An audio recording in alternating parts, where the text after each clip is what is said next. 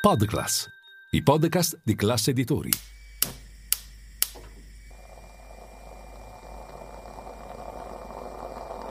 Buongiorno dal gruppo Classe Editori. Io sono Massimo Brugnone. Oggi è martedì 30 maggio e queste sono notizie a colazione, quelle di cui hai bisogno per iniziare al meglio la tua giornata.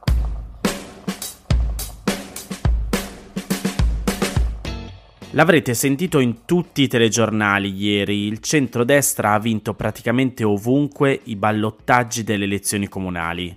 Vince anche fuori casa. Il PD si prende solo Vicenza. Come scrive il Corriere, il risultato delle amministrative è schiacciante non solo per la dimensione del successo, ma per il modo in cui si è realizzato. Le forze di maggioranza conquistano quasi tutte le città al ballottaggio, cioè nel turno elettorale che è sempre stato il terreno favorevole del centro-sinistra. È questa la maggiore novità del voto, che testimonia come il centro-destra abbia rotto lo storico tabù, l'incapacità cioè di oltrepassare il perimetro del proprio consenso e di aggiungere quello necessario per battere l'avversario al secondo turno. L'idea che il vento di destra si fosse fermato viene così smentita dalle urne, e se in Italia il test era ridotto a pochi milioni di elettori, i risultati in Spagna e in Grecia, uniti alle difficoltà dei socialdemocratici in Germania, descrivono un trend in Europa e anticipano quello che potrebbe essere il responso delle prossime europee, dove le forze popolari e conservatrici partono con i favori del pronostico. In chiave interna, invece, cioè in Italia, il voto locale certifica gli equilibri su base nazionale. Al momento Giorgia Meloni non ha rivali, perché i partiti di opposizione non vengono considerati dagli elettori come soggetti capaci di rappresentare una proposta politica alternativa, ma solo come elementi di protesta a cui manca peraltro un comune denominatore che possa fare da collante per la nascita di una coalizione. Il Movimento 5 Stelle sembra aver perso la sua spinta propulsiva e si capisce che la nuova postura pacifista non basta oggi a frenare il declino. Nel PD non c'è traccia in questa fase iniziale dell'effetto Schlein, la cui linea è ondivaga e fatica a dispiegarsi sui temi che più fanno presa sull'opinione pubblica, quelli legati all'economia e al lavoro. E non c'è dubbio che molto presto dal gruppo dirigente democratico salirà la richiesta alla segretaria di chiarire su quali basi vorrà impostare la sfida delle europee, che si giocherà con il proporzionale e che perciò imporrà di avere un profilo chiaro, pena la sconfitta. Per la Premier, insomma, non ci sono ostacoli, se non fosse per i numerosi e intricati nodi di governo che deve sciogliere. Ma per ora l'opinione pubblica continua a darle fiducia.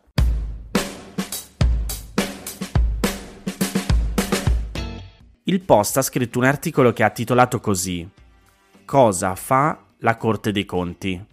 Sottotitolo Controlla che lo Stato non sprechi soldi pubblici, compresi quelli del PNRR, e per questo il governo vorrebbe limitarne i poteri.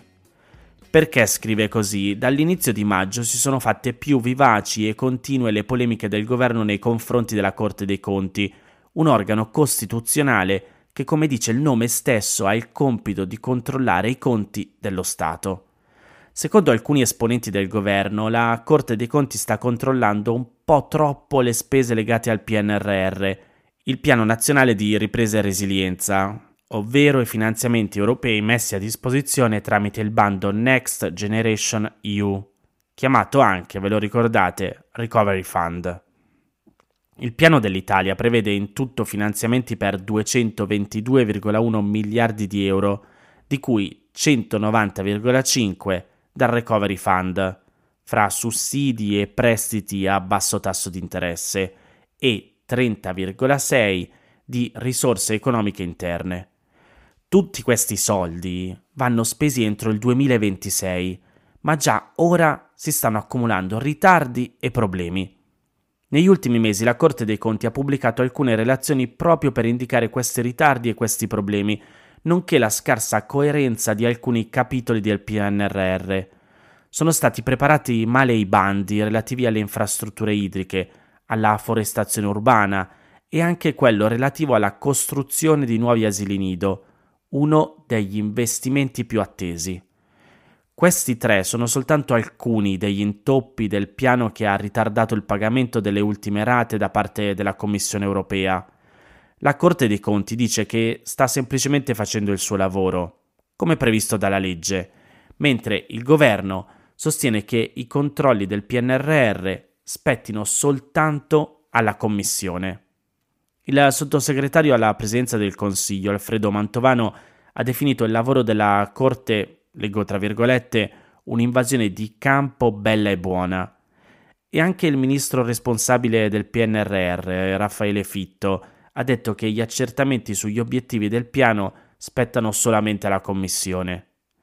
I toni del confronto fin qui erano stati tutto sommato pacati, ma negli ultimi giorni le cose sono cambiate dopo un'anticipazione pubblicata dal Sole 24 ore secondo cui il governo vorrebbe presentare due emendamenti a un decreto in fase di conversione in legge per limitare il potere di controllo dei magistrati contabili. Non c'è ancora nulla di concreto, ma riassumere l'organizzazione e i compiti della Corte dei Conti può essere utile per capire quali siano le ragioni e la legittimità di eventuali pretese del governo. La Corte ha una funzione di controllo preventivo e successivo. L'articolo 100 della Costituzione prevede che i magistrati contabili facciano una valutazione preventiva sulla legittimità degli atti proposti dal governo e una successiva sulla gestione del bilancio statale. Non esamina soltanto le spese delle amministrazioni centrali come i ministeri, ma anche delle regioni, degli enti locali e degli enti sovvenzionati dallo Stato. La Corte dei Conti ha anche un ruolo di giudice contabile attraverso la Procura Generale, che giudica le responsabilità di chi provoca un danno alle finanze dello Stato, per esempio con una spesa ritenuta eccessiva. Nella maggior parte dei casi il danno viene causato da persone che hanno un legame particolarmente stretto con la pubblica amministrazione come i dipendenti pubblici o chi presta servizi allo Stato. In merito al PNRR, la Corte dei Conti ha il compito di controllare le spese e l'efficienza dei bandi e dei progetti. Almeno ogni sei mesi deve essere presentata una relazione al Parlamento sullo stato di attuazione del PNRR e, oltre alle relazioni semestrali, ha anche una funzione chiamata controllo concomitante, di cui negli ultimi giorni si è parlato spesso sui giornali. Questa funzione consente ai magistrati contabili di intervenire con controlli e relazioni su un singolo progetto per mettere in guardia il governo da possibili problemi, come è avvenuto negli ultimi mesi con gli asili nido o le infrastrutture idriche. Ora, che succede? Il governo sta lavorando a un emendamento al cosiddetto decreto PA, che sta per pubblica amministrazione, per limitare i poteri di controllo concomitante e in questo modo passare il controllo continuo del PNRR alla Commissione europea. Non solo, oltre a limitare i poteri del controllo concomitante, il governo vorrebbe rinnovare il cosiddetto scudo erariale, introdotto dal governo Conte e confermato dal governo Draghi fino al 30 giugno di quest'anno. Cosa fa questo scudo? limita le contestazioni per danno erariale ai soli casi di dolo, cioè di volontà nel procurare il danno, escludendo quindi la colpa grave dei funzionari pubblici.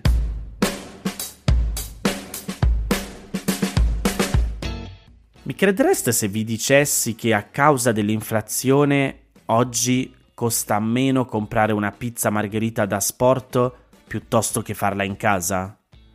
Nel corso di quest'anno il costo per l'acquisto di una pizza già pronta è aumentato del 7,6%, mentre l'acquisto dei singoli ingredienti, sommati al costo dell'energia, secondo una elaborazione di dati Istat e Bloomberg, è salito del 19%.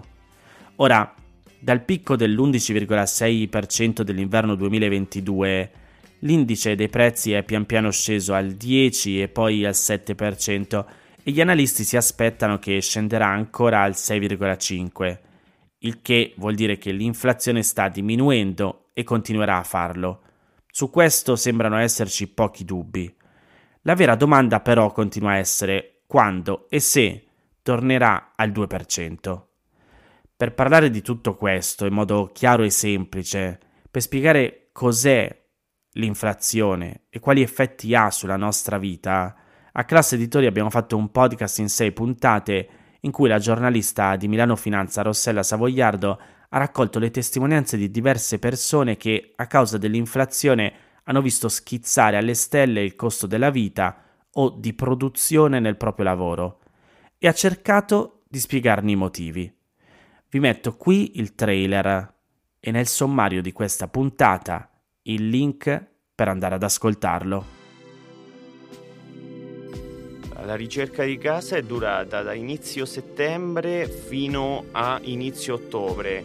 Da quel momento in poi fino alla mail di ok al mutuo siamo arrivati a fine dicembre e nel frattempo salivano i tassi di interesse, tanto che eh, a ogni incontro con la banca questa rata ipotetica aumentava e quindi dicevo si fermerà a un certo punto e potenzialmente no perché alla fine ho scelto il variabile. Ho pensato di ehm, anch'io di fermare un po' la produzione. Andare a mangiare fuori, se va bene andiamo una volta al mese, se va bene. A pranzo perché a pranzo è più economico lo stipendio è rimasto quello, è aumentato tutto intorno e io questa rata non dico che non riesco a pagarla, ma non sono più sereno come prima, pensando di fare un altro lavoro. Eh, vivi la giornata, speri di, di farti bastare il, il, tuo stipendio, togli le spese extra, eviti di comprare i vestiti per noi adulti e cerchi di destinare tutto al cibo e ai bambini. Dalle bollette alla spesa, al mutuo, a una cena fuori. L'abbiamo visto praticamente tutti. Vivere oggi ci costa sempre di più. Ciò che spiega questi rincari dei prezzi in una parola si chiama inflazione. Un fenomeno del nostro tempo, ma in realtà anche degli anni passati e probabilmente di quelli futuri. Quello che cerchiamo di fare con questo podcast non è svelare verità sensazionali, quanto invece sciogliere i dubbi e rispondere ad alcune semplici ma non banali domande. Cos'è l'inflazione? Perché la mia bolletta e la mia spesa costano più di prima? Cosa sono i tassi di interesse? Che cos'è la Banca Centrale Europea e perché per combattere questa inflazione sta alzando il costo del mio mutuo? L'obiettivo della BCE è di abbassare i prezzi, riportando l'inflazione a un livello stabile del 2%. Ma ci riuscirà davvero? E se sì, quando torneremo ad avere un costo della vita decisamente più basso?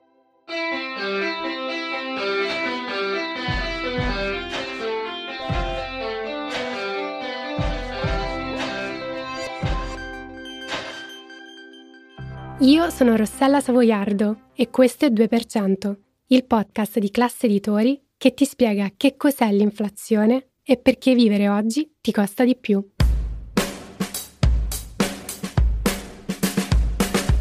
Queste erano le notizie a colazione di oggi. Se volete suggerirmi alcune notizie o mandarmi i vostri commenti su quelle trattate, potete scrivermi all'indirizzo notiziacolazione-class.it. Se volete rimanere aggiornati c'è il canale Telegram di Notizia Colazione. Nel sommario della puntata trovate il link per gli altri podcast del gruppo Class Editori. Io vi aspetto domani per iniziare insieme una nuova giornata. Un saluto da Massimo Brugnone.